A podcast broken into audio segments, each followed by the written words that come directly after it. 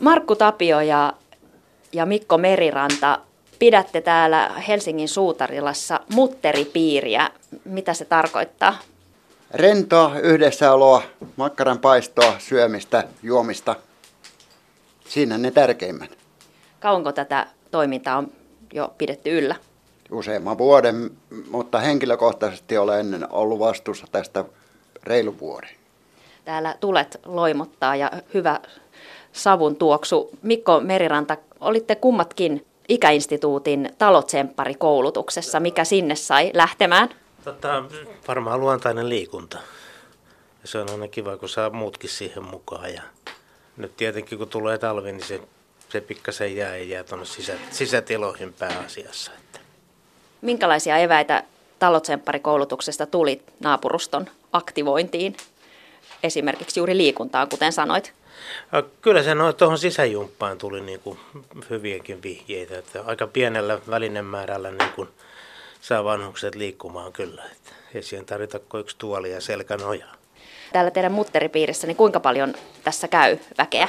Mm, joku semmoinen 10-15 sillä välillä. Kesällä vähän enempi, talvella vähän vähempi. Sitten jos sattuu olemaan syntymäpäiviä ja muuta, että jos tässä on 92 asuntoa, niin täällä on syntymäpäiviä suurin piirtein kaksi viikossa. Mutta sitten meillä on lisäksi petangia aina sään niin salliessa, niin tuossa on vieressä kenttä, me mennään sinne pelaamaan petangia. Ja... Sieltä näkyy jo tulevan ensimmäiset. Ari, tulee nyt vaan reippaasti sisälle. Täällä on lämpimämpi huomattavasti vielä. Sisään vai?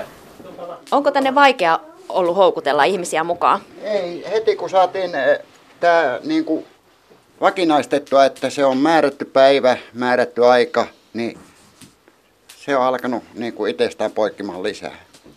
Tässä teidän taloyhtiössänne asuu senioreita, yli 60-vuotiaita, mutta mitä ajattelette, että tämmöisessä ihan tavanomaisessa taloyhtiössä, niin minkälaisia haasteita siinä saattaisi olla just ihmisten houkuttelemisessa, kun on eri-ikäistä porukkaa?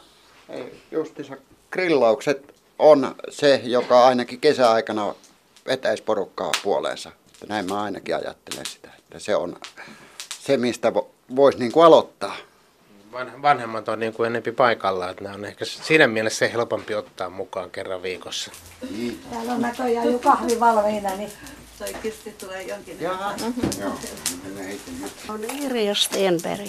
Olette käynyt täällä muutaman kuukauden. Muutaman kuukauden. No miten silloin, kun muutitte tähän tai tulitte evakkoon, niin löysitte tämän paikan? No mulla oli tuo naapuri. Naapuri sanoi, että se, siellä on semmoinen kiva paikka.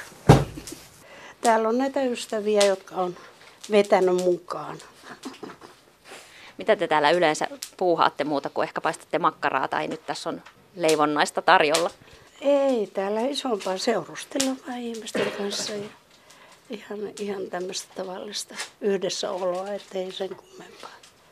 Ja tähän on helppo tulla, kun tämä on tämän taloyhtiön keskellä pihalla. Ei, kyllä, kyllä. Että kyllä tämä on oikein tarpeellinen olemassa. Niin kauan kun pääsee vielä liikkumaan. Ahti Kotisaari, olet tämän taloyhtiön talotoimikunnan puheenjohtajana. Niin minkälaisia tiloja te toivoisitte, että teillä olisi käytössä tämmöiselle mutteripiirin kokoontumiselle, esimerkiksi vaikka liikuntakäyttöön? No tietenkin toivoisimme, että tämä meidän oman kiinteistöyksikön oma kerhotila, tämä tuo pihan rakennus, saataisiin paremmin meidän omaan käyttöön. Nyt se on Heka Helsingin kaupungin asunnot on vuokrannut sen ulkopuoliselle. Ja siinä olisi erittäin mainio kerho, sali ja keittiö asukkaille käytettävissä, mutta nekin on annettu niin kuin pois. Uskon, että tämä on ainakin vanhoissa taloyhtiöissä yleinen ongelma, että mitään kerhotiloja ei ole. Ja jos halutaan vanhusten yksinäisyyttä vähentää, niin joku yhteinen isompi esteetön tila olisi varmasti aivan olennainen. Ja tässä tämä kiinteistö on vielä suunniteltu alun alkaen niin, että kun tässä on melkein sata semmoista pientä 34 yksiötä, eli kopperoa, niin nämä vanhukset pääsisivät edes niin kuin tähän meidän omaan kerhotilaan niin viettämään aikaa ja tapaamaan toisia. Niin nyt se on niin kuin tällä ulosvuokraamisella estetty. se on meillä se suurin ongelma, että emme voi lisätä tätä ikäinstituutin kanssa erittäin hyvin alkanutta yhteistoimintaa kunnolla. Ikäinstituutin suunnittelija Outi Mustonen, tätä talotsemppari-toimintaa käynnistellään Helsingissä ja Kotkassa. Kuinka helppoa tai vaikeaa on löytää vapaaehtoisia talotsemppareita?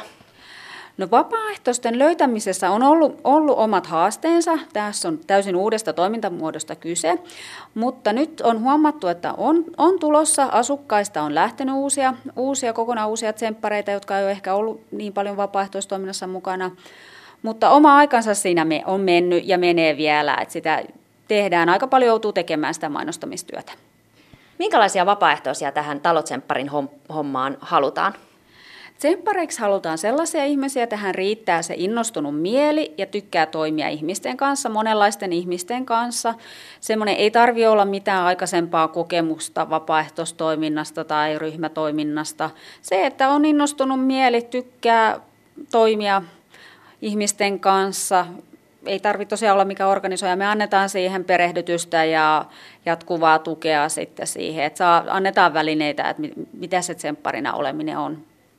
Miten tieto naapurustossa kulkee niille, joita tällä toiminnalla tavoitellaan? No, tällä hetkellä meillä on ollut näissä taloyhtiöissä niin näistä tapahtumista niin ihan perinteisesti, että laitetaan postilaatikosta mainoksia, sitten kun joku tietää, niin kertoo siitä. Suusta suuhun on ollut se paras toimintamuoto. Mutta totta kai informoidaan sitten myös lähialueen muita toimijoita, seurakunnan työntekijöitä, diokoniatyöntekijöitä, sosiaalityöntekijöitä. Mielellään tavoitettaisiin omaisia, jotka pystyy sitten kertoa siitä toiminnasta. Että hyvin monilla kanavilla käytetään ihan perinteisiä paperimenetelmiä, mutta myös sitten sosiaalista mediaa, että jossakin kaupunginosayhdistyksen tapahtumasivuilla ynnä muuta käytetään. Että kaikki keinot on käytössä. Tuore tutkimus vanhustyöstä totesi, että jos yksinäisyyttä halutaan vähentää, niin kannattaa panostaa etsivään vanhustyöhön. Onko teillä mahdollisuuksia lähteä ovelta ovelle ihmisiä houkuttelemaan mukaan?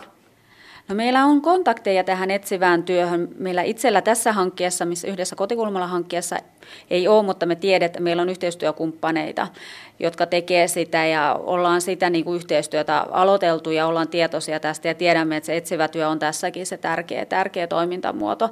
Ja että ollaan vähän ajateltu, että jos käytäisiin joissakin, jossakin kokeilemassa sitä, että vähän laitettaisiin etukäteen viestiä, että tullaan soittelemaan ovikelloa. Että meillä on ollut idea, että me vähän kokeiltaisiin jo, jossain niin kuin sitä, että saadaan ihmiset sitten mukaan myös sitä.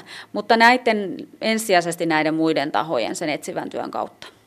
Mitä esteitä on lähteä mukaan tähän talotsempparien toimintaan? Voi olla se kynnys lähteä sieltä kotoa aika korkea.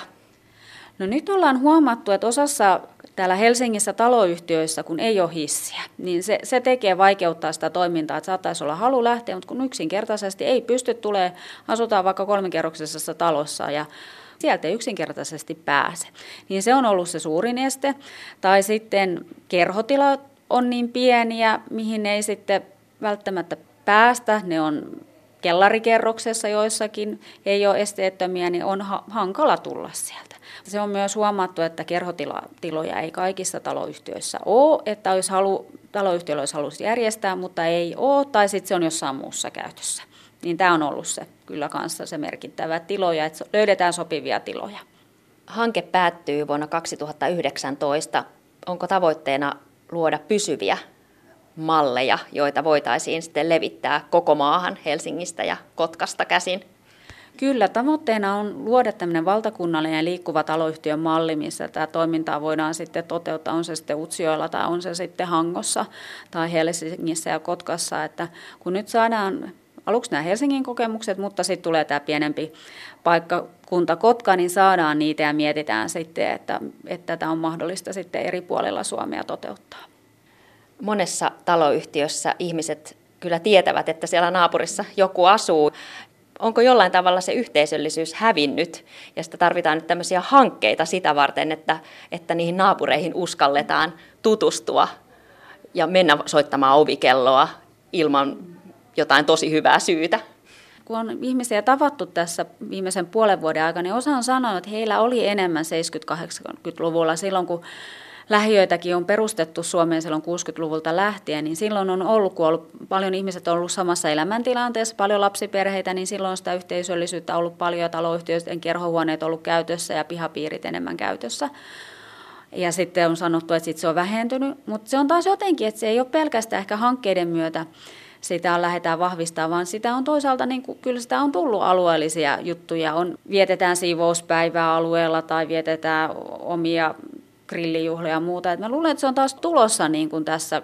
Ihmisillä on taas kaipuu tehdä siellä omalla asuinalueella niitä juttuja. Että se on varmaan vähän niin kuin ajassa, että välillä on joku tulee ja välillä joku menee.